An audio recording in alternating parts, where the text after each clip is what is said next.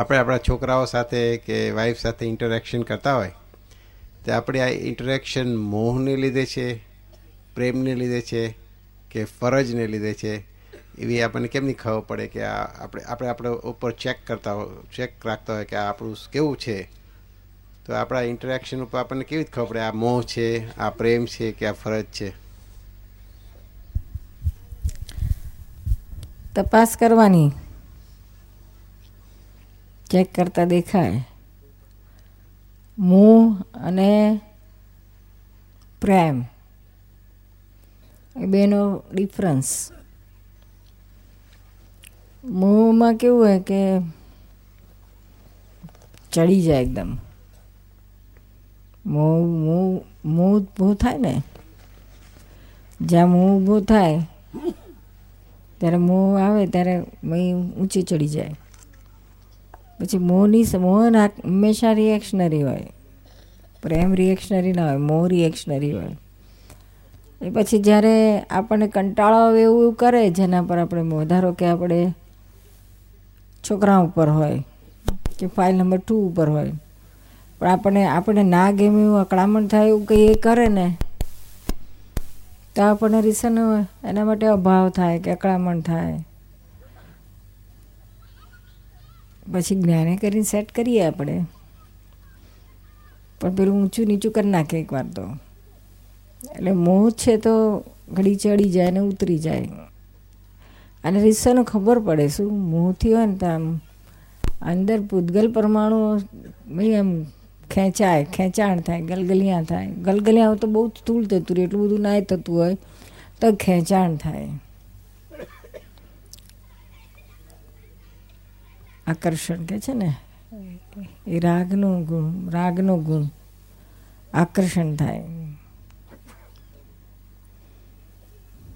પોતાના છોકરા તરફ આકર્ષણ વધારે થાય, ખેંચાણ થાય શું પોતાના જે કે નજીક જ્યાં આપણને મોહ હોય ત્યાં આકર્ષણ થાય. રહ્યા કરે, ગમે, મીઠું લાગે.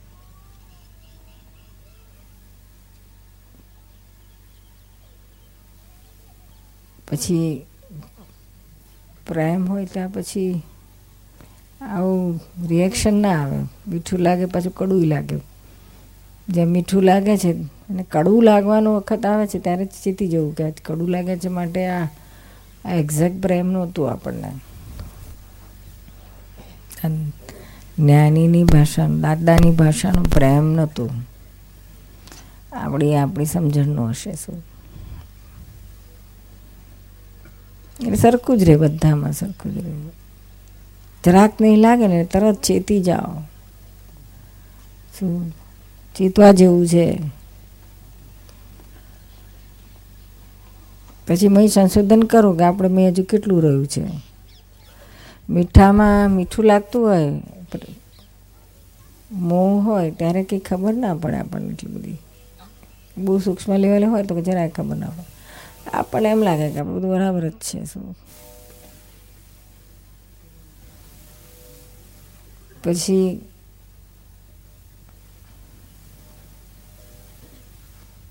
હમણાં એક લગ્નમાં બધા ગયા હતા. ત્યારે દીકરી પરણાવતા હતા, દીકરો પરણાવતા હતા. મા, બધા મહાત્માનું જ લગ્ન હતું. બધા મહાત્મા જ હતા. મા, બાપ, દીકરો બધા તો બધાએ નોટિસ કર્યું. કે પેલો દીકરો પેલું વરરાજાના વેશમાં ઘોડે ચડેલો. તે માં મરી મરીને જોયા અને જુએ તેની દ્રષ્ટિ પરથી જ ખરું લે ઓહો કેટલો બધો મોહ છે. દ્રષ્ટિ બધા વરરાજાને જોતા હોય, હો. અને મા વરરાજાને જોતી હોય કે બાપ વરરાજાને જોતો હોય. પણ એ દ્રષ્ટિમાં ફેર હોય. પેલું મમતા હાથે ને મારો દીકરો, મારી દીકરી, મારો દીકરો. કેવો રૂપાળો દેખાય છે. શોભે જ કે મહાત્માઓએ નોટિસ કરી, લો. કે આ તો કઈ દ્રષ્ટિ ઓર જ હતી. હતી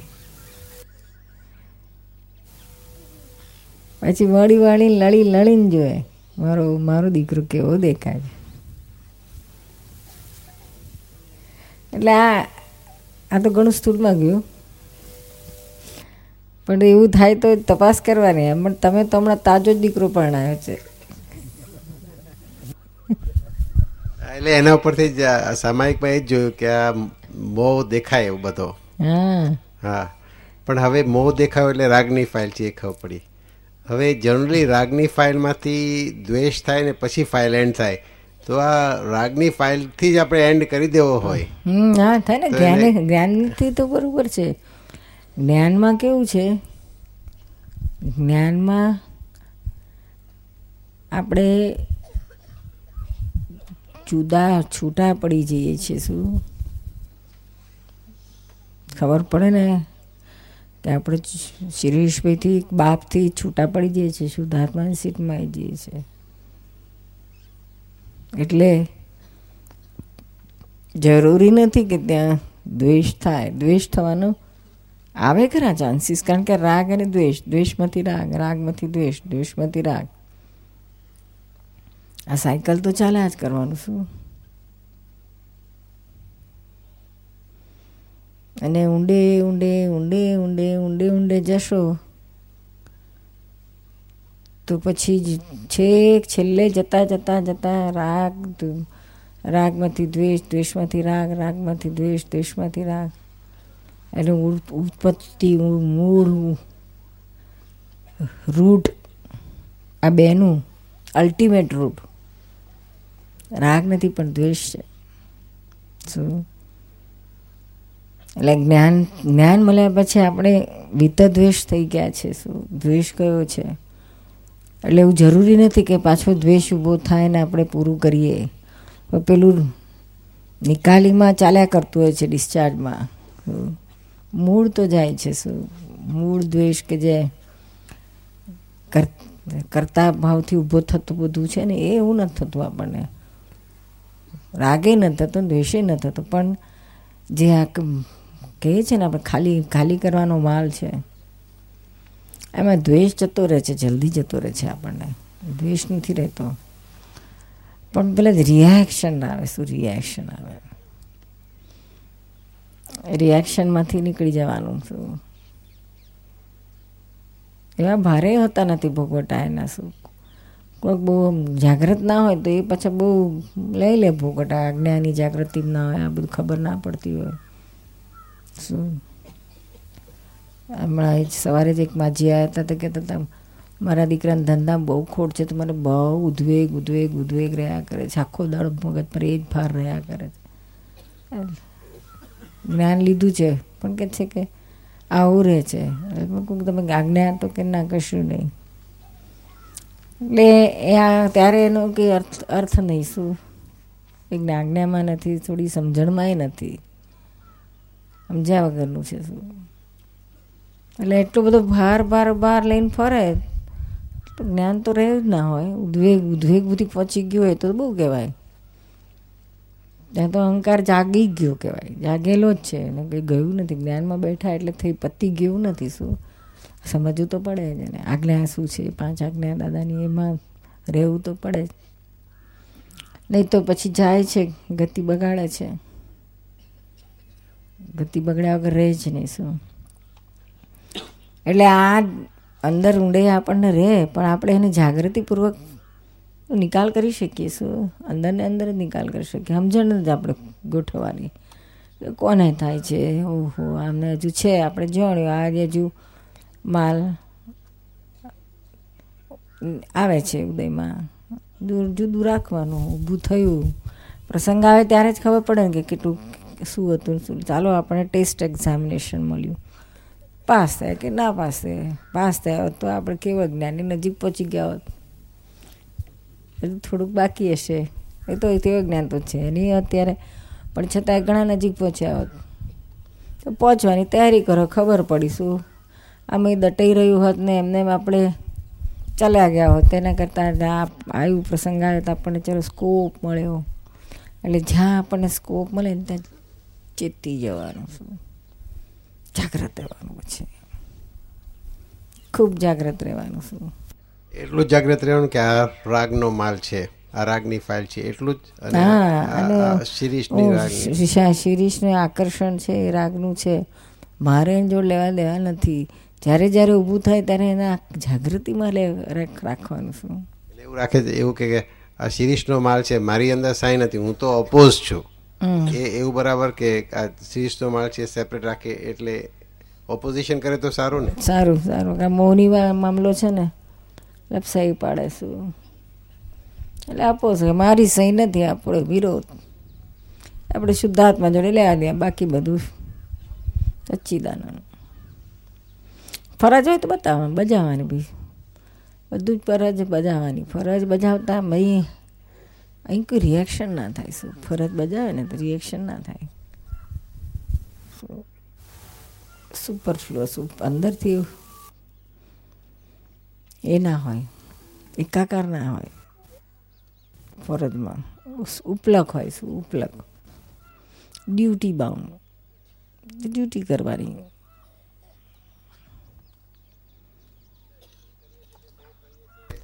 એનું કાંઈ એક્ઝેક્ટ ડેફિનેશન આ આપણે ડ્યુટી કરીએ છીએ, ફરજ કરીએ છીએ કે આ મોહથી કરીએ છીએ. એનું ડિમાર્કેશન શું? ફરજથી કરીએ ને, તો એ કંઈ આડું અવરું થાય એનું તો આપણને એટલો ભોગવટો ના આવે. પેલું ભોગવટા આપે છે એટલે મોંથી કરીએ છીએ શું? પેલા માજી ના કોઈ કહે છે? માજીને હવે તો હવે સિગ્નલ પડી ગયા, સ્ટેશન આવવાનું થયું. તો એ હોય ઉદ્વેગ એટલે તો બહુ ભારે ભારે પરિણામ કહેવાય શું આખો દાડો એ જ આયા કરે. વેગમાંથી ઉદ્વેગ બહુ બહુ મોટું લોસ કહેવાય. એટલે આ ગતિ બગાડ નાખે. મનુષ્યમાંથી જાનવર ગતિમાં લઈ જાય શું એટલું બધું બગાડ નાખે. બેભાન પણ આમાં અને ખબર ના આવે પાછા આજુબાજુવાળા કે, દીકરા માટે તો થાય ને, એટલે દીકરાને પચ- પચાસ પચાસ વર્ષનો દીકરો થયો સિત્તેર વર્ષના માજી થયા. હવે હું હવે? ધંધા કરતી વખતે માને પૂછવા આવ્યો તો માં ધંધો કરું કે ના કરું? કશું નહીં. કમાય હશે તારે કે માન કહેવાય હશે કે, લે માં, તુંય વાપર. ચાલ તને બે એક સોનાનો સેટ કે કંઈક તને જે જોઈએ ચાલ તારે જે દાન પૂન કરવું હોય તો તને કરવા આપું, પૈસા લે આ. પાંચ લાખ રૂપિયા, બે લાખ રૂપિયા વોટેવર જેન પાસે હોય. કશું નહીં. આપણે ઊંચા તોપને બહાર ચડી જઈએ છીએ. મારો મારો મારો મારો એનો મારો નથી, આ તો ડ્યુટી બાઉન્ડ ફરજ બજાવો. તે પૂરી થઈ ગયેલી ફરજને પાછા ખોદી કાઢીએ છીએ, શું? પૂરી થઈ ગઈ ફરજ. હવે કહેવાનું તમે તમે દાદાએ બાઉન્ડ્રી આપી જ છે શું? મા બાપની ફરજ કેટલી છોકરાઓ પ્રત્યે? તો કે એમને ભણાવવાની ફરજ. સારી રીતે ભણતા હોય એટલે ત્યાં સુધી સારી રીતે ભણાવો. પછી એથી આગળ પરણવું હોય તો પરણાવો. પછી જાતે પરણી લે તો આપણી પૂરું ફાઈલ બહુ તો આવીશું તાર લગ્નમાં. પછી શું? પછી તારું તારું હરખું ગયું કે ના હરખું ગયું? વર્કઆઉટ થયું કે ના થયું? એમાં મારા પછી આપણે દુઃખી થવાની જરૂર નથી. એણે એની મેળે પસંદ કર્યું, એની મેળે જ લઈ આવ્યો. એણે એના ભાવનું છે જાતે એણે શીખવું જોઈએ, એટલું ના આવડી તો ચિદાનંદ પછી આપણે એટલા ભોગવટામ પડી કે હા, આમ થયું, તેમ થયું, તેમ. કાં બહુ સરસ ચાલતું હતું, આપણે એને મોંમાં પડ્યું. બહુ સારું ચાલે છે, મને બહુ સારું ચાલે છે. આમાંથી અમુક આમાંથી આમાં એટલે આપણે બધામાં ઉપલક રહેવાનું. આપણી ફરજ હતી પૂરી થઈ સારું ચાલે તો એમને મુબારક. ના સારું ચાલે તો એમને મુબારક. હા, અમારી કંઈ અમારી કંઈ જરૂર હોય તો કહેજો. હેલ્પ કરશું. પણ અંદર કંઈ ભોગવવાની જરૂર નથી.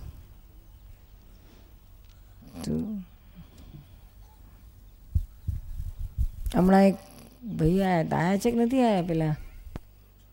મિલિટરીવાળા અમદાવાદવાળા અમદાવાદથી. શું નામ એમનું? આવવાના હતા? આવવાના જ હતા. આમ તો કંઈક ગામથી આવ્યા હતા એ, સૌરાષ્ટ્ર. હવે અમદાવાદમાં હતા. જામનગરથી આવ્યા જામનગરથી આવ્યા હતા. વાઘજીભાઈ? એમનું નામ વાઘજીભાઈ હતું એ નહીં એ નહીં આ તો મિલિટરીમાં હતા ખાસા જમાદાર જેવા. મિલિટરી મેન વાઘજીભાઈ તો ગયા બિચારા તો દે. હા નરમ ગેસ જેવા હતા.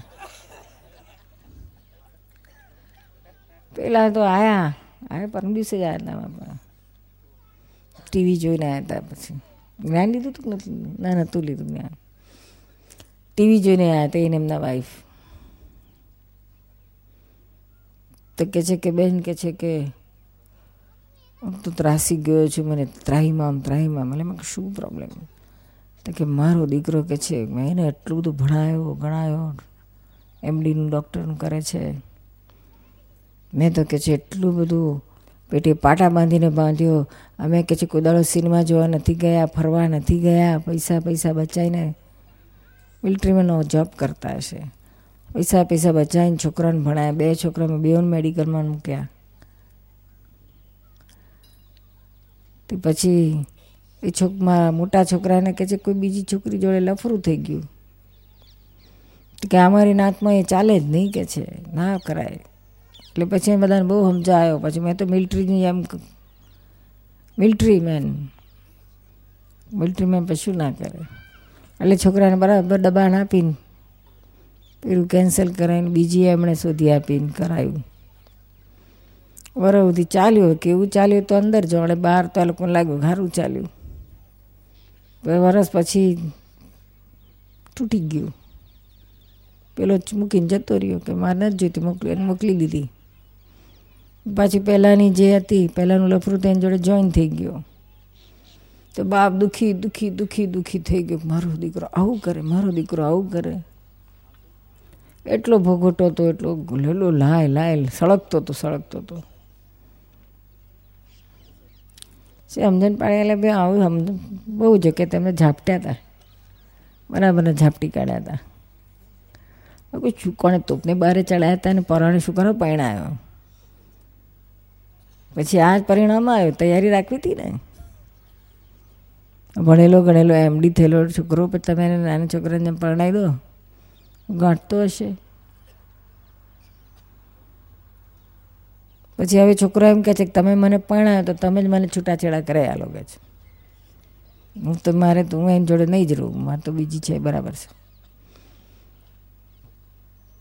તો કે આવું બોલે છે, આ છોકરા, આજના છોકરાઓ કેવા થઈ ગયા છે? કે છે, જરાય એમને છે ને કે છે આજના છોકરાઓ આવા જ હોય? તમે ખોટી અપેક્ષા લઈને ફરો છો. તો કે પણ મેં ભણાય, મેં આટલું આટલું કર્યું, બધું ઘણી બતાવતા હતા. ત્રણ, ચાર, પાંચ વાર તો ઘણી બતાવ્યું. એટલે પછી મને અપેક્ષા તો હોય જ ને કે છે. શાની અપેક્ષા? તમે તમારા મોહથી કરાયું છે. આ બધું કર્યું ને તમે ફરજથી કર્યું નથી મોહથી કર્યું છે. ફરજ સમજીને કર્યું તો આ પ્રોબ્લેમ ના થાય પણ આ તો મોહથી કર્યું.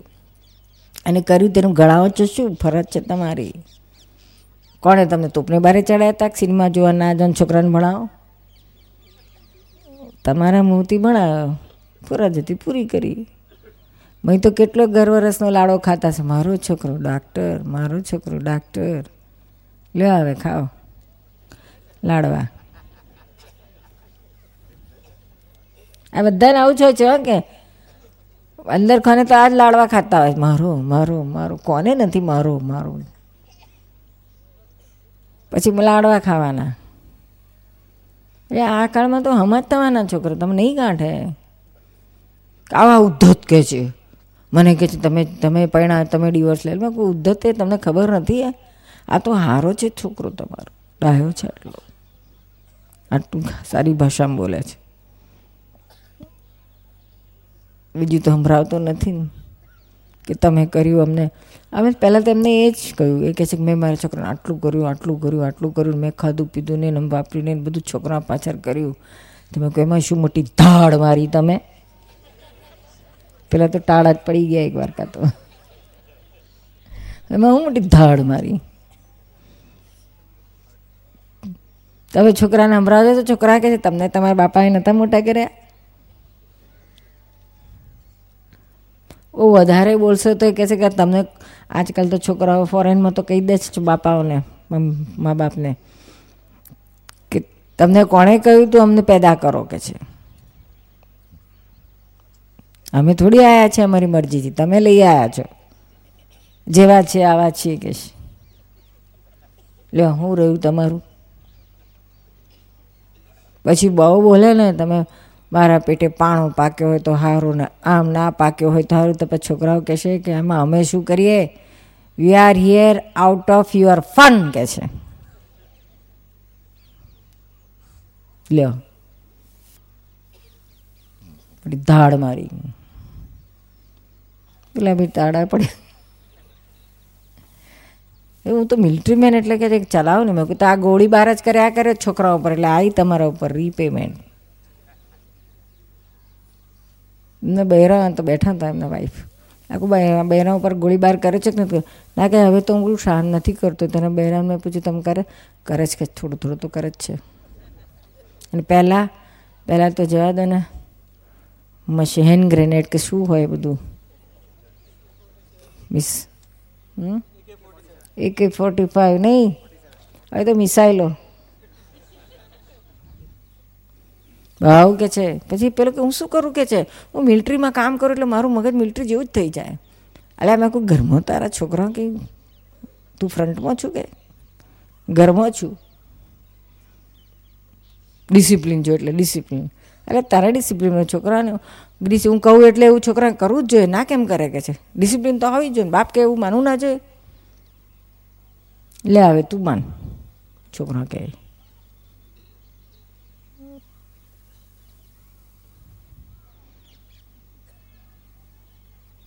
અને આવું અપેક્ષા રખાય જ નહીં પરત એટલે પરત ભણાયા. કર્યા આજકાલ તો પરિણામમાં તો બહુ જ જાગ્રત રહેવું પડે. હરકુમાં હાલ્યું તો હાલ્યું નહીં તો ડોલ્યું. ડોલી જશે. ડોલે એટલે પછી આપણા ઉપર જ આવે. તમે હોધી લાયા હતા કે છે?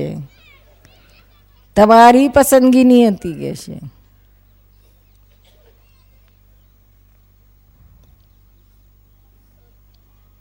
શું વિઠ્ઠલભાઈ?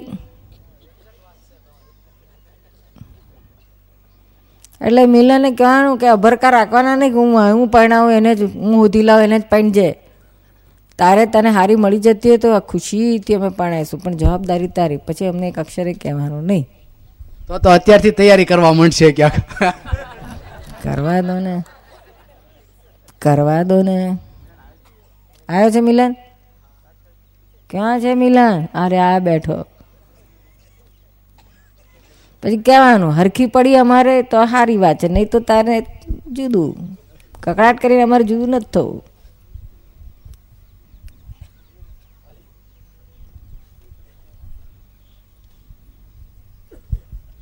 તું.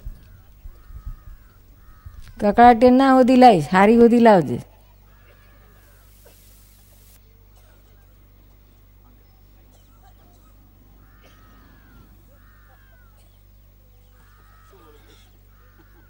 શું બોલે છે હોધી છે તે? નથી હોતી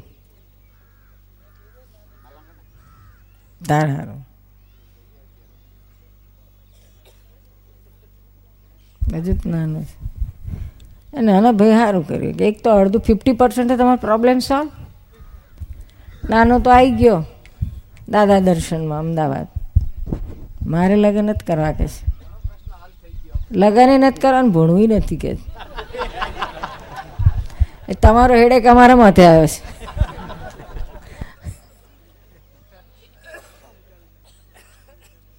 પચાસ ટકા પ્રશ્ન હલ થઈ ગયો. પછી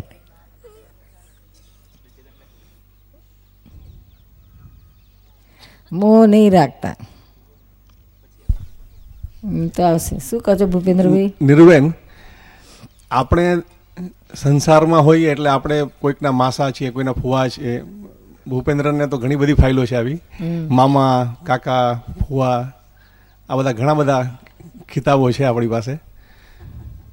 હવે આ બધામાં મને તો કોઈ અપેક્ષા નથી આ બધા છોકરાઓ પ્રત્યે પણ એ લોકોને પુષ્કળ અપેક્ષાઓ હોય ત્યારે આપણે ફરજ રૂપે કેટલી સંતોષવી. એમાં ડિમાર્કેશન જે શિરીષભાઈએ કહ્યું એમાં કેટલું મૂકવું? આપણા આપણે એ લોકોને ઉપયોગી થવાની ભાવના રાખવી કે પછી એ લોકોને આ ઝંઝટમાંથી એ લોકોની ઝંઝટમાંથી આપણે મુક્તિ જ પામવી? કારણ કે આ બધી તો ફરજો આવા ફરજ કરજ ગરજ જે શબ્દો વાપરો આ બધા સંબંધો છે. આની- લિમિટો છે. આપણે તો તમારા ભાણિયા કે ભત્રીજા ત્યાંની ક્યાં વાત કરી? પણ આપણે તો આપણા આપણા પોતાના છોકરાની દાદાએ મા બાપ છોકરાના વ્યવહારમાં બાઉન્ડ્રી આપી લિમિટ આપી દીધી છે ફરજની. તમારા પોતાના છોકરા હોય એની ફરજ કેટલી એના માટેની? તો કે કે એને તમે ભણાવો પરણાવો. નોકરી લાગે તો નોકરી એને ધંધે લાગે તો ધંધે ધંધે લાગે તો આપણે થોડી હેલ્પ કરવી. ભાઈ એને ઇન્વેસ્ટમેન્ટમાં પૈસા જોઈતા હોય તો આપવા. પણ તે આપવાની રીત બતાડી છે તમારી જેવી રીત નહીં. એમણે કહ્યું છે કે પૈસા આપજો પણ છોકરાને કહેજો કે આ તો હું લોન પર લઈને લાવ્યો છું. મહિને મને મહિને મહિને મારે વ્યાજ ચૂકવવા પડે છે એટલે વ્યાજે આપવાનું તારે ને હું પછી મૂડીએ પાછી આપવાની. એમ કરીને મદદ કરવાની. શું એક્ઝેક્ટ બતાવ્યું છે? છોકરું બગડશે નહીં ને આપણું મન બગડશે નહીં કોઈ દાડો. અને કા છોકરાને એમ ના થાય કે "આહ, ધંધો કરો. થોડી થોડી મજાએ કરો. બાપના જ પૈસા છે ને. બાપના બાપના એમના ક્યાં છે? બાપના બાપ, બાપાને પહેલાં એટલે દાદાના જ છે ને. એટલે કરો, તોડો. ઝાડ ઉપર લાગે છે ને. કેરીઓ પાક લાગે છે ને. એવું આ પૈસા નહીં, નોટોય લાગે છે. એમ કરીને છોકરાઓ પછી બગડે. અને પેલું મગજ ઉપર ભાર હોય ને કે આટલા મારે કમાવાના છે, આટલા મહિને મહિને વ્યાજ આપવાનું છે, મૂડી તો આટલી આપવાની બાકી છે, એટલે એ હિસાબે મહેનત કરો. રહો અને આડા અવળા પૈસા વાપરો નહીં ને બચાવો. એક્ઝેક્ટ વ્યવહાર બતાડી છે. આમાં આત્માની વાત નથી, વ્યવહારમાં. લોકોને વ્યવહારમાં કામ લાગે એવું. પછી કે હાય હોય હાય હોય, કરવાનું, કકડાટ કરવાનું, રહેવાનું, માથાકૂટ નહીં. અમારા ચરોતરમાં તમારા પટેલોને તો ભાવમો. છોકરાઓ પ્રત્યે ભાવમો. ઘર બાંધે ને તો કહેશે આ એક મારું, આ મોટા છોકરાનું? આટલો ભાગ મોટા છોકરાનો, આટલો ભાગ નાના છોકરાનો, આટલો પેલા વચલાનો. બાંધતા પહેલાં હજુ પોતે તો ઘરમાં બેઠો ના હોય, તો પહેલાં છ છોકરાની બધી ચિંતા કરીને બેઠો હોય. પછી પોતાને રહેવાનો રૂમ ભલે નોનો થતો હોય પણ ત્રણ છોકરા આવડા આવડા ટેચકા હોય તો એ મોટા મોટા પોતાનું ઘર બનાવી દે. એટલે મૂકને લાભ પહેલાં હું મારી રીતે લહેરથી વાપરું, કરું, મજા કરું, એના વાપરવાનો વખત આવશે, તારે દેખો. તમે તમારી ફરજ પૂરી કરો. પરણાવવાની બહુ ઉતાવળ કરો નહીં, તમે તમારા પગ ઉપર થાવ, થોડું કરો. પછી પરણો અને ફાવે તો ભેગા રહો ને ના ફાવે તો સચ્ચિદાનંદ. ઘર પોતાના ના આવે તો કંઈ વાંધો નહીં, ભાડાને મળે જ છે લીવ એન લાઇસન્સથી થોડું આ રીતે રાખો ને તો જો છોકરા ખરેખર સરસ રીતે રહેશે, તમારી હાથે આ રીતે રહેશે. અને મહા બહુ એવી કંઈ મુશ્કેલી લાઈફમાં આવી હોય તો આપણાથી જેટલી બનતી હોય ત્યારે મદદ કરો. બહુ બહુ મોટી મુશ્કેલી આવી હોય. આ તો ધંધામાં કશે ખોટ ગઈ એટલે ધંધામાં તો દર પાંચ વર્ષે ખોટ જાય ને પાંચ વર્ષે નફા થાય. તે કે એને મુશ્કેલી ના કહેવાય શું? આપઘાત કરીને વખત આવે કે એવું થઈ જાય કે બીજું ત્રીજું થઈ જાય? તો? આ તો ચાલ્યા કરે બી ધંધામાં ઊંચું નીચું ઊંચું નીચું. તો મા બાપે ઊંચું નીચું ઊંચું નીચું થવાની કે જરૂર નથી એટલું? કારણ કે હિંમતથી કર કહેવાનું આવ્યું છે ધંધામાં અમે ખોટ ખાધી છે અને અમે નુકસાન લોસ એન્ડ પ્રોફિટ બધાએ ખાધું છે. તારો વારો આવે કે ધંધો કરે ત્યાંથી આવે જ. એટલે પહેલેથી હિંમત જ આપવાની. જો આવવાનો છે, ધંધો કરે છે, કાયમ મળશે નહીં. કોઈ વાર જશે બી કરો એટલે હિંમતથી કામ કર દે. આશા ના રાખીશ. ધંધો એ રીતે કર તને રાત્રે નિરાંતે ઊંઘ આવે અને લોસ જાય તો તને ઊંઘ ઉડી ના જાય તારી.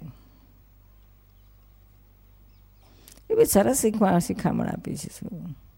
પછી કાકા, મામા, માસાની તો વાત જ ક્યાં રહી? તેમાં આ કળિયુગમાં આપણે માદા પડ્યા હોય તો આપણે ભણ્યો આપણે ખબર જવાય આવા એને એને વરસ નહીં. સંબંધોમાં અપેક્ષાઓ જ હોય છે એટલે એ અપેક્ષાઓ આપણે સંતોષવી કે ના, ફરજ રૂપે સંતોષવી કે નહીં? ના ના અપેક્ષા ક્યાં ક્યાં હતી કે ભાઈ? બેન ભણ્યા કે ભત્રીજાને ક્યાં સુધી હોય? નાના નાના હોય ત્યાં સુધી. મોટા થાય પછી શું હોય? તમે તમારા પગ પર ઊભા રહ્યા છો. તે એના મા બાપ પહેલાં છે પછી આપણી વાત આવે છે. એના મા બાપને તેવડ ના હોય તેથી કરીને આપણે નથી બંધાયેલા. આપણે આપણો આત્માને ક્યારે કરશું? આ તો વાર જ નહીં આવે. વસ્તાર કેવડો મોટો છે. એની ચિંતાએ આપણે પાછા આગા પાછા થઈએ આપણે પાછા ચિંતિત થઈએ કે હવે શું કર્યું એટલે કેટલું આપણું થાય? કંઈક થયું અમે બહુ કર્યું હવે અમારા. પચાસ પંચાવન વર્ષ થયા હવે કેટલું કરવાનું અમારે બહુ થયું હવે. હવે અમારામાંથી નિવૃત્ત થવા માગે છે પાછા ભણ્યા ને ભણ્યા જો ક્યાં ક્યાં પહોંચી વળાય? એટલે આપણે જ્યારે કરતા જતા હોઈએ બધાનું કામ ત્યારે અપેક્ષાઓ વધતી જાય છે એ પણ મેં જોયું છે. અને એમાં સંતોષ હજી સુધી તો દાદાની કૃપાથી લગભગ આપી શકીએ છીએ પણ હવે પછી એમ લાગે છે કે આમાં પણ મોટું જોખમ છે. ક્યારેક ઉલટું પડે ત્યારે તો બધું આ એ તો પુણ્યની લિંક હોય ને ત્યાં સુધી તમને યશ મળે યશ. યશ બરાબર યશ નામ કર્મ લઈને આવ્યા હોય ને એટલે એનું એ પુણ્ય હોય એની લિંક હોય ત્યાં સુધી તમને યશ મળ્યા કરે. પછી એ લિંક તૂટી પાપનું દે આવે તો બધું કરવા પછી ઉપરથી કહેશે છાણા ઠાપે મામાએ મારું આમ બગાડ નાખ્યું કાકાએ મારે આમ કરી નાખ્યું ફુવાએ આમ કર્યું. શાળાએ આમ કર્યું પછી એટલે આનું કંઈ નથી એટલે આપણે સુપરફ્લુઅસ હા તમને કંઈ મદદ કરવી હોય. હવે મેં આખો ટર્ન બદલ્યો છે કહેવાનો. મેં હવે મોક્ષમાં સંસાર માર્ગમાંથી મેં ટર્ન લીધો છે મોક્ષ માર્ગમાં. હા મોક્ષ માર્ગમાં તમારે જે કંઈ હેલ્પ જોઈતી હોય આઈ એમ રેડી હા કરેક્ટ બરાબર બરાબર છે. હવે બહુ થઈ ગયું આ ઇનફ થઈ ગયું કહેવાનું. પૂરું થયું કહેવાનું. આ હવે આપણે પૂરું કરી નાખ કોઈ આવે મદદ લેવા તો કહેવાનું કે હવે તું આ વાત મૂક. તને હે આ તારા પ્રોબ્લેમમાં આવે આધ્યાત્મ રીતે કઈ રીતે હેલ્પ જોઈ તે હું આપું તારે જોઈતી હોય તો. ના જોઈતી તો મારી પાસે એમ કે મફતની નથી કહેવાનું. બહુ પ્રેમપૂર્વક સમજાવીને ના પાડી દેવાની ને પણ હર્ટ ના થાય હા હવે હવે કહેવાનું કે આ સમજ ને કહેવાનું કે આનો પાર નહીં આવે કહેવાનું. હું એ માર ખાઈને હું આ બાજુ વળે છું. તું માર ખાઈને આ બાજુ વળ. હું તો સુખ્યો થઈ ગયો તું ખરે થઈ જઈશ કહેવાનું. પરમ સુખ્યો થઈ ગયો કે બીજું બધું છે પણ મહી અંદર મને નિરંતર આનંદ રહે છે. એ રસ્તો હું તને બતાડું કહેવાનું. બોલ.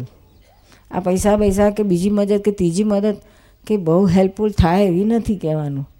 એ બધું ટેમ્પરરી છે. કોઈ વાર લાગી ગયું તો લાગી મારી મારો યશ યશનામ કરમ હશે તો તને મારી સલાહ, તને કે મારી કંઈ હેલ્પ તને કામ લાગશે.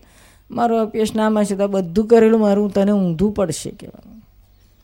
એટલે આમાં, આના ઉપર મદાર ના બાંધીશ. ખરો મદાર બાંધવો હોય તો આમાં બાંધ. ચાલ તું દાદાના અક્રમ વિજ્ઞાનને પામ.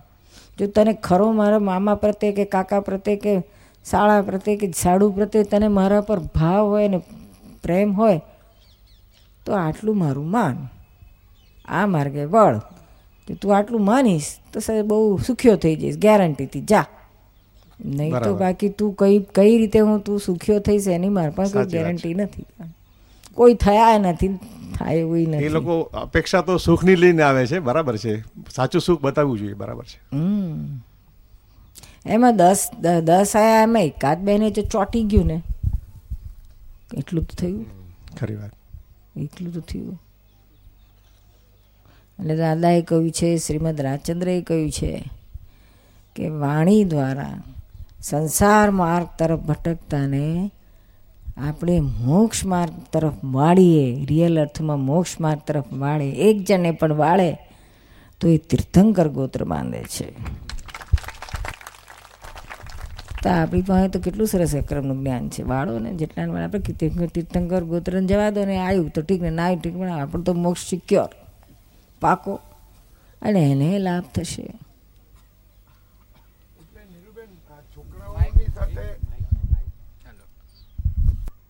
હલો નીરુબેન આ છોકરાઓની સાથે આપણે મા બાપનો વ્યવહાર જે રાખીએ એમાં વાલીપણું કે ગાર્ડિયનપણું રાખવા કરતાં એની સાથે મિત્રતાનો સંબંધ કેળવીએ તો વધારે સારું પડે. દાદાએ કહ્યું જ છે એ સોળ વર્ષ પછી તમારો દીકરો તમારો ફ્રેન્ડ તમે એના બાપ નહીં ને એ તમારો બેટો ને એટલે બાપીઝમ બંધ કરી દો. સોળ વર્ષ પછી. બરાબર. હજી મિત્ર જ ફ્રેન્ડ લવલી ફ્રેન્ડ આ તો વાતે વાતે આપણે તો બાપીઝમ કર્યા વગર રહેતા નથી ને. એટલે પછી બગડી જાય.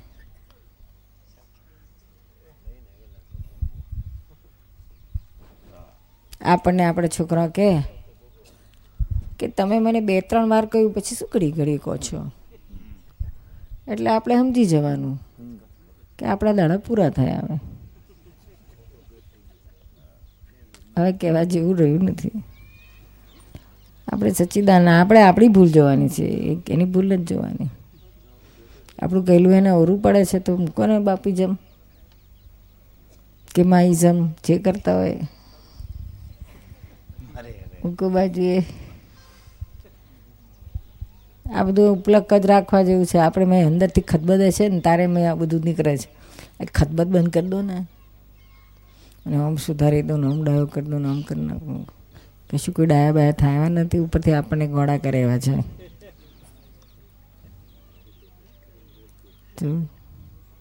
એટલે આ સમજીને હવે દાડા આપણે આ મળ્યું છે. આવું સરસ અક્રમ વિજ્ઞાન મળ્યું છે. સમજીને ને હાચવી હાચવીને પૂરો કરવાનું છે. આ એક ભાવ પહેલાંના વખતમાં દાદા નહોતા કહેતા કે ચક્રવર્તી રાજાઓ પણ રાજપાટ છોડીને આ જ્ઞાન મળ્યા પછી જ્ઞાનીની પાછળ નીકળી પડતા હતા. પણ આ તમને આ કાળમાં નીકળાય એવું છે નહીં. હું તમારે બોલાવી લઉં તો તમે બધી ફાઇલો પાછી બૂમો પાડતી આવે મારી પાસે. કે હું કેમ બધા નિકાલ કરું? એટલે તમને જ હું પૂછું કે આ બધી ફાઇલોનો સંભાવે નિકાલ કરો. પણ પણ એમાં આટલી છૂટ આપે છે તો એનો અર્થ એનો દુરુપયોગ નહીં કે આપણે ફાઇલોને વળગીને વળગીને આ નિકાલી છે એવું એક સેકન્ડ પણ ખસવું ના જોઈએ આપણે ચિત્તમાંથી જ્ઞાનમાંથી. નિકાલી છે. એટલે આ નિકાલ કરવા માટે છે. અને નિકાલ એટલે શું? જે ખરેખર આપણી ફાઇલ હોય તે આપણે સામે પાડે ચાલીને ગળે વળગીએ.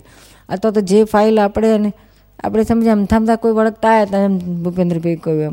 તો આપણે એને શાંતિથી એને ધ્યાન ત્યાં જ બતાવી શકતા હોય તો પછી આપણે આગળ વધવાની જરૂર નથી. કે ભાઈ તમે, હું તો મામો થઉં.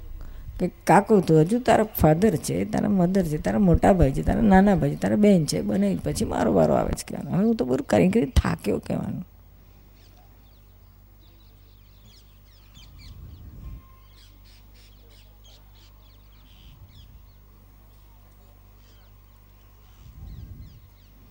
એટલે આ ફરજની લિમિટ રાખવી પડે છે. ઘણી બધી એટલે એટલું બધું, ઓહો હો, મોહ તો એટલો બધો મેં તો જોયો છે કે છોકરો એમાં તો ખાસ અમારા પટેલોમાં બહુ મોહ હોય. જ્ઞાન હોય તો પેલો મોહ જલતો નહીં જલ્દી. કારણ કે આ શીખેલા જ નહીં ને આ. વિતરાક શબ્દ જ નહીં સાંભળેલો ને. વિતરાક જેવું દુનિયામાં કંઈ હોય છે. એ ખબર જ નહીં ને. એટલે આ જ હોય, આવું જ હોય.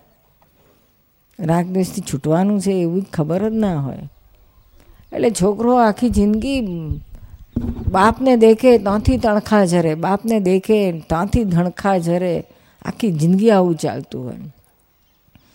તોય પેલો સૂક્ષ્મ મોહ, સૂક્ષ્મ તમો એ પેલો બા, એનો વખત આવે ને છોકરાને કંઈ મુશ્કેલી આવે એવું કંઈક આવે ને તો બાપ પછી પાણી પાણી થઈ જાય.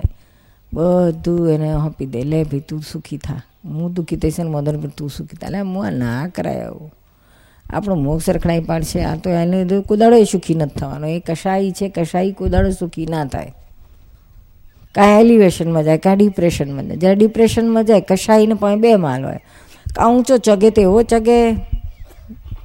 એગ્રેસિવ થાય. અને ડિપ્રેશન આવે જ્યારે લપડાક પડે ને, જેટલો ઊંચો ચડે એટલો પાછો નીચે નીચે પછડાય. ત્યારે ડિપ્રેશનમાં આવે.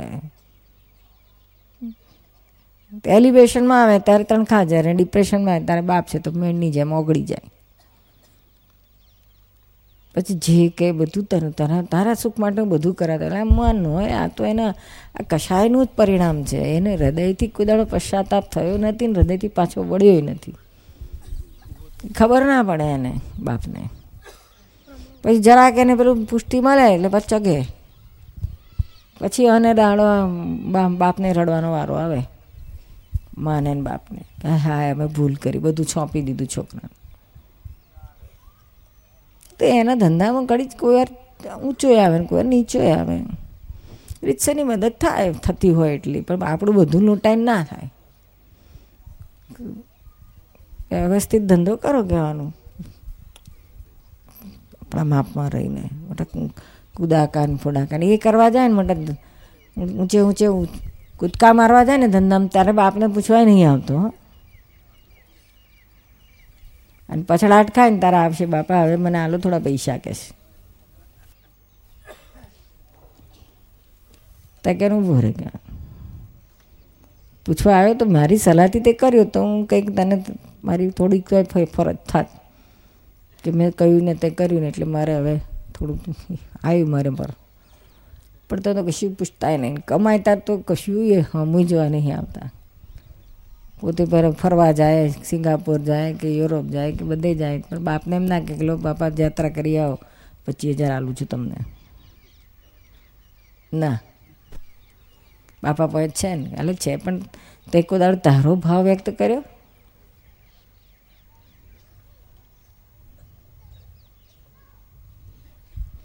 આ મિલન તે કર્યો કે તારા બાપાને ભાવ? એને તો પહેલો પગાર આવ્યો તો મોકલી આલ્યો અમને. દાદામાં વાપરો મારો પહેલો પગાર. સારું એટલું ભાવ કર્યો. બાપ કરતાંય વધારે છે. મ્યુમાં મારો પહેલેથી જ વિચાર હતો કે જે દિવસે પહેલો પગાર ઘરમાં આવે ને એ દિવસે દાદા ભગવાન ફાઉન્ડેશનમાં આપવો બહુ સારું. ફાઉન્ડેશન બહુ મજબૂત થઈ ગયું. તારા ભાવથી. પૈસા તો બધા ગણાય છે ફાઉન્ડેશન ભાવથી. આવા જુવાને આવા ભાવ કરતા હોય તો શું ના મજબૂત થાય? પછી જ્યારે મોટા થશે એના બાપા જેવા પૈસાવાળા થશે તો ફાઉન્ડેશન કેટલું ઊંચું જશે? પાયામાં જ આ ભાવ છે તો પછી.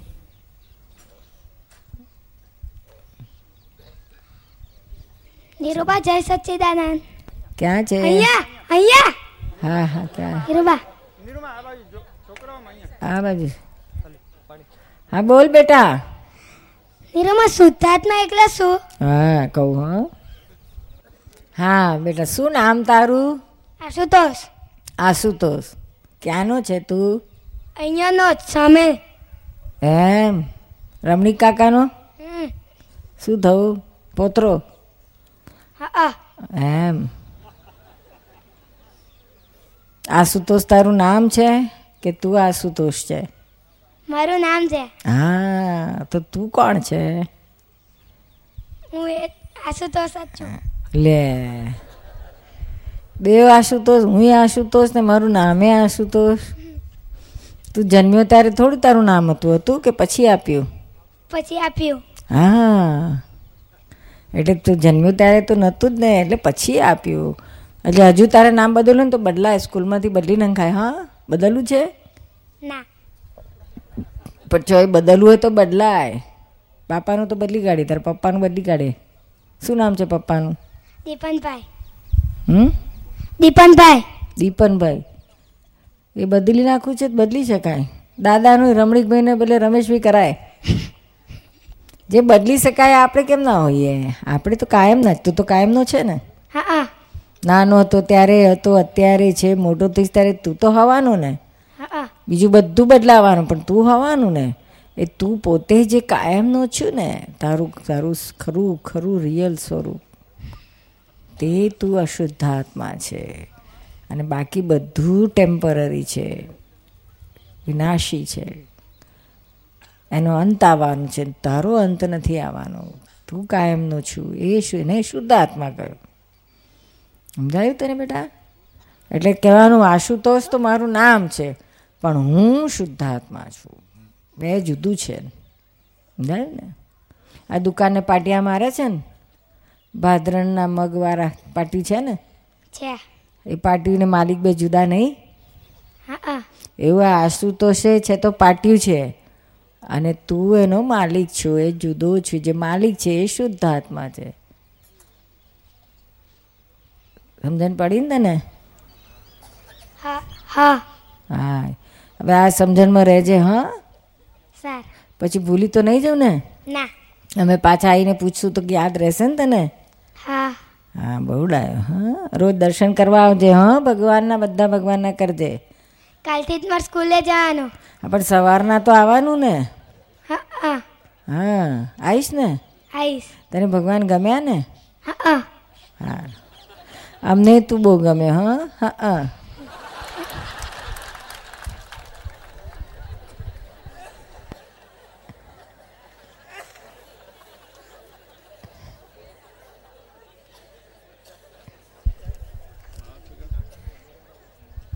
નીરુમાં, આપણે જ્યારે ઇન્ટ્રોસ્પેક્ટ કરતા હોય, જ્યારે કંઈ પણ એવી વસ્તુ બને કે અંદરથી બળતરા થતી હોય કંઈ પણ સંજોગના લીધે. તો જ્યારે ઇન્ટ્રોસ્પેક્ટ કરીએ ત્યારે આ ક્રોધ, માન, માયા, લોભ એટલા જ વેરિયેબલ છે કે જેનાથી એ બળતરાના કારણ એ જ છે કે બીજું કંઈ છે જ નહીં કે એટલા જ વેરિયેબલ છે એમ. અલ્ટિમેટ જઈશું ને તો આ જ આઈનું ઉપર છે કરતા એનાલિસિસ કરતાં કરતાં કરતાં કરતાં રૂટ ઉપર આમાંથી, ચારમાંથી ક્યાંક એક આવશે. અને એનાથી આગળ મૂળ અજ્ઞાન ફર વર્યું એ તો ખરું જ અજ્ઞાન. આ ક્રોધમાન માયાલોભનું મૂળ અજ્ઞાન છે. હવે એ તો ગયું છે પણ આ જે રહ્યા આપણા ડિસ્ચાર્જમાં એમાં આપણે ક્યાંક ભરોઈ ગયા તન્માકર થઈ ગયા તો આ આપણને થોડુંક ભોગવટો આપી દે.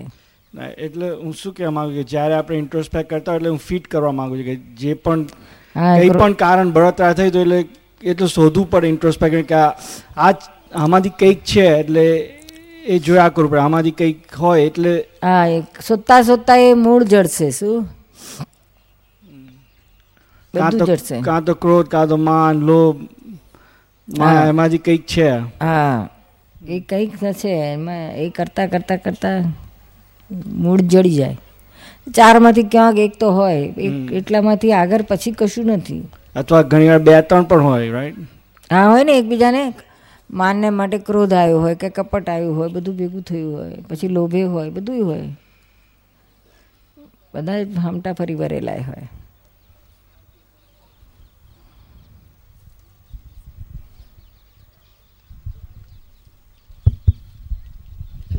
ચંપકભાઈ શાહ. સોરી હા બોલ. આપણને, આપણે છોકરાઓને આપણી ઉપર મોહ હોય ને આપણને આપણા મધર ઉપર એવી રીતના મોહ હોય તો દેખાય એમ કે હમણાં મધરને કેન્સર થયું હતું એકદમ જ, અત્યાર સુધી એમ જ હતું કે મને કાંઈ છે જ નહીં mother is mother that's it શુદ્ધાત્મા છે ને એવું બધું આમ જરાય ઓલું નહોતું થતું. પણ હમણાં જ્યારે ડાયગ્નોસ થયું ને ત્યારે એકદમ ઊંચું નીચું થવા માંડ્યું. થાય કે ઓ માય ગોડ એને કાંઈ થશે તો ને આમ ને તેમ. પછી એમ થાય કે, આવી નિર્માણ કહું વિધિ કરે? પછી ના ના ના વિધિ તો ના કરાય એમ કે એટલે પાછું એવું બધું યાદ આવ્યા રાખે ને પછી એમ તો અંદર તો એમ જ થાય રાખે આઈ હોપ એટલે દાદાને એવી પ્રેયર્સ તો કર્યા રાખું કે એમને હેલ્પ કરજો ને એવી રીતના એમ તેમ બધું અંદર એટલે એ બધો મોહ તો એકદમ હજુ તો છે જ એટલો બધો. પછી દેખાય કે આ તો બધો મોહ છે તારો, એ તો વ્યવસ્થિત છે જે થશે એ થશે એમ કે. પણ આમ પ્રેયર્સ તો એમની માટે આમ સતત યાદ તો આવ્યા જ રાખે એટલે દાદાને એમને કહ્યા જ રાખું કે એમની ઉપર ખુશ રહેજો ખુશ રહેજો ઓલ ધ ટાઈમ એમ. એટલે તો મોં તો એટલે મધર ઉપરનો આપણે કેટલો બધો, જ્યારે ટાઈમ આવે ને ત્યારે બધો દેખાય બરાબર. તો શું કરવાનું કશું નહીં, એને જોયા કરવાનું અને શુદ્ધાત્માને પ્રાર્થના કરવાનું, દાદાને પ્રાર્થના કરું એવું પ્રાર્થના કરવાની કે આવી પડેલી એમની ફાઇલને સંભાળ, નિકાલ કરવાની શક્તિ આપો, એમાંથી પાર નીકળવાની શક્તિ આપો, જ્ઞાનમાં રહેવાની શક્તિ આપો, એ બધી પ્રાર્થના કરવાની.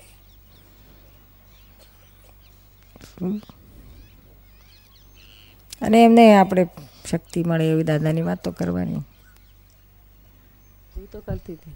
હમ અંદર અહીં ઊંચું નીચું નહીં થાય ત્યાંનું શુદ્ધાત્મા છે એમની શક્તિ જો અંદર ઊંચું નીચું ના થાય ને પછી તું એમને વાત કરું શક્તિમાં માટે તો એને વધારે બહુ શક્તિ મળે.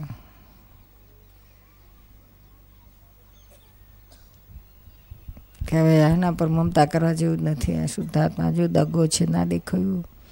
આત્મામાં, આત્માની ગુફામાં બેસી જાઓ, જ્ઞાનમાં હજરો શ્રીમંદર સ્વામીને મોક્ષ ને આ સિવાય કંઈ જોઈએ નહીં, એવી બધી પક્કી પાએ પકડી લો કહેવાનું, એવું પકડાવાનું. તો આ ટાઈમે પકડી જાય. પછી તો આયુષ્ય કર્મ તો દરેક પોતપોતાનું ફિક્સ લઈને જ આવ્યા હોય છે શું? એમાંથી કશું એક એક સેકન્ડે વધારે ઓછું થાય એવું નથી કોઈથી શું? કર્મ તો શાતા શતવેદની આયુષ કર્મ આ બધું લઈને આવ્યા છે. એમાં કેટલું જ્ઞાન મરેને આમાંથી નિકાલ કરે એને આપણે જોવાનું શું કેટલી એટલો મોહ છે એટલે એટલું બધું દેખાય કે આહા આટલો બધો છે. એમ કે અત્યાર સુધી તો એમ જ થતું હતું કે બધું ફિનિશ થઈ ગયું આમ એનો મમ્મી ડેડી બહુ મોહ રહ્યો નથી શુદ્ધાત્મા દેખાય છે. પણ આવું જ્યારે ન્યૂઝ મળે ને સંભળાય ને ત્યારે એકદમ જ પછી આમ બધું ફરી વળ્યું. થાય કે ના ના આ તો બહુ જ છે. એટલે આની નીકળે ત્યારે ખબર પડે. છે, નહીં તો હતું તો ખરું પણ આ વાયુ બહાર ઉભર્યું ત્યારે ખબર પડી. એટલે હવે એના ઉપર વર્કઆઉટ કરવાનું. શુદ્ધાત્મા જ છે.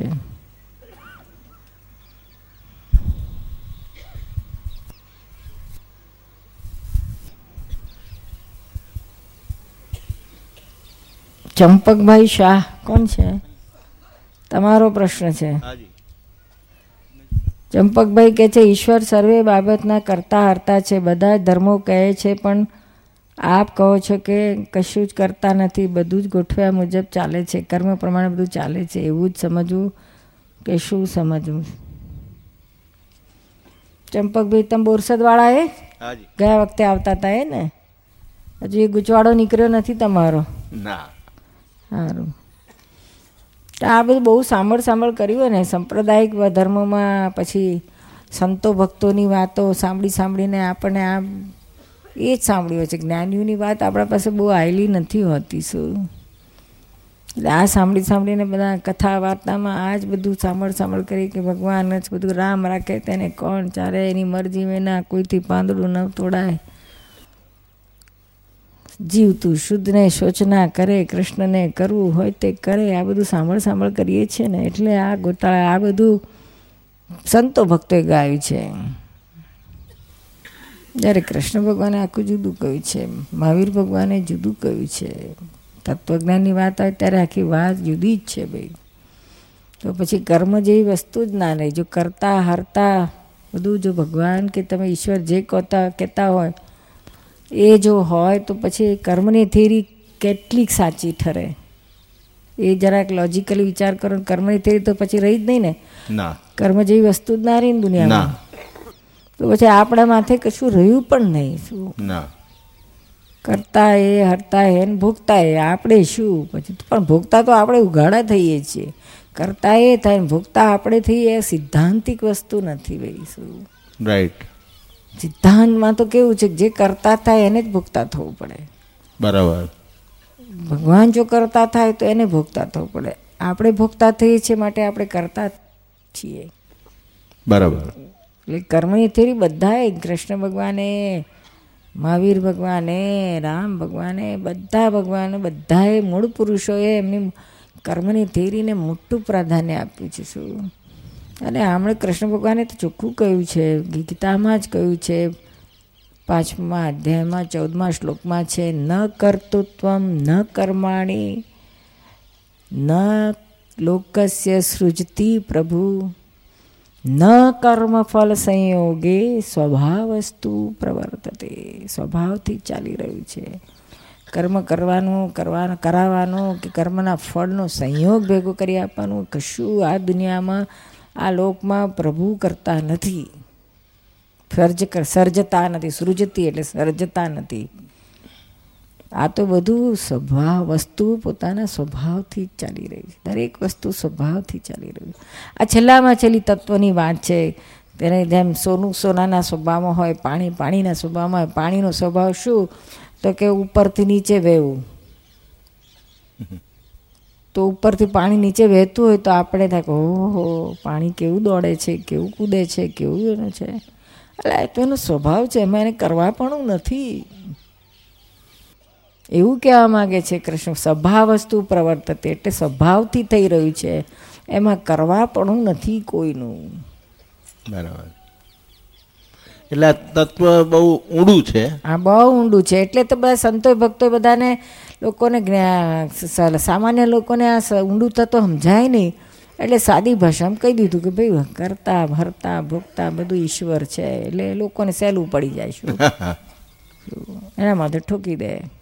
એ થોડુંક ટાળક વરે. શું મેં ખદબતું હોય ને મેં દુખાઈ પડ્યો તો કહેશે ભાઈ ઈશ્વરની મરજીથી થયું. જે એને ઠીક લાગ્યું તે ખરું. એકનો એક છોકરો મરી જાય તો કહેશે ભગવાને લઈ લીધો. એટલે એમાં ભગવાને ખૂની બનાવ્યો.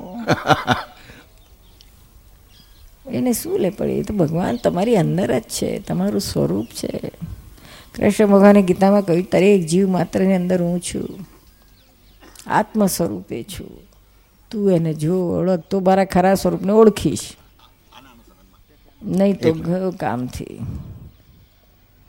સમજાય છે? હજુ પૂછીને ક્લિયર કરી લેજો ચંપકભાઈ આ જ્યારે તમારે ઊંડા તત્વજ્ઞાનમાં જ્યારે ઉતરવું હશે ખરા સ્વરૂપે ભગવાનને ઓળખવા હશે, પામવા હશે, એનો સાક્ષાત્કાર કરવો હશે, તો તેને ખરા સ્વરૂપે ઓળખવા પડશે. જ્યાં સુધી ખરા સ્વરૂપે નહીં ઓળખાય, ત્યાં સુધી એનો સાક્ષાત્કાર નહીં થાય, એનો અનુભવ નહીં થાય, એને પામી નહીં શકાય. શું? આ આ દિશામાં હોય ને આપણે આ દિશામાં હોતા હોય તો કઈ રીતના ભેગા થાય?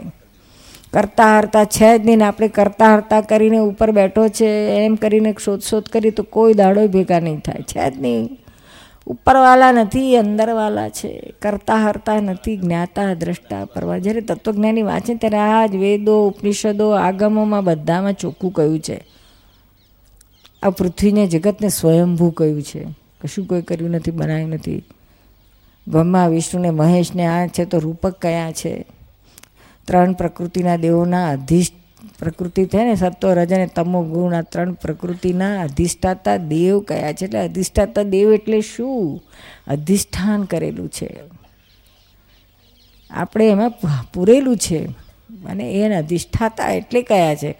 કે સાચા રિયલ નથી અધિષ્ઠાતા કયા છે શું? બરાબર. હવે આ જ્યારે આપણે વાંચતા હોય જ ખરા પણ પણ આપણે એને ઊંડામાં ઉતરતું નથી ને સંતો ભક્તો આવી ઊંડી સમજણ આપતાય નથી. કથા વાર્તા કરે, પછી વાતો કરે, બધી બ્રહ્માની વાત કરે, વિષ્ણુની વાત કરે, મહેશની વાત કરે, શિવની વાત કરે. આપણે મજા પડે બધી. પછી શું? આપણા જીવનમાં કયું આપણને આગળ પગથિયું જડ્યું?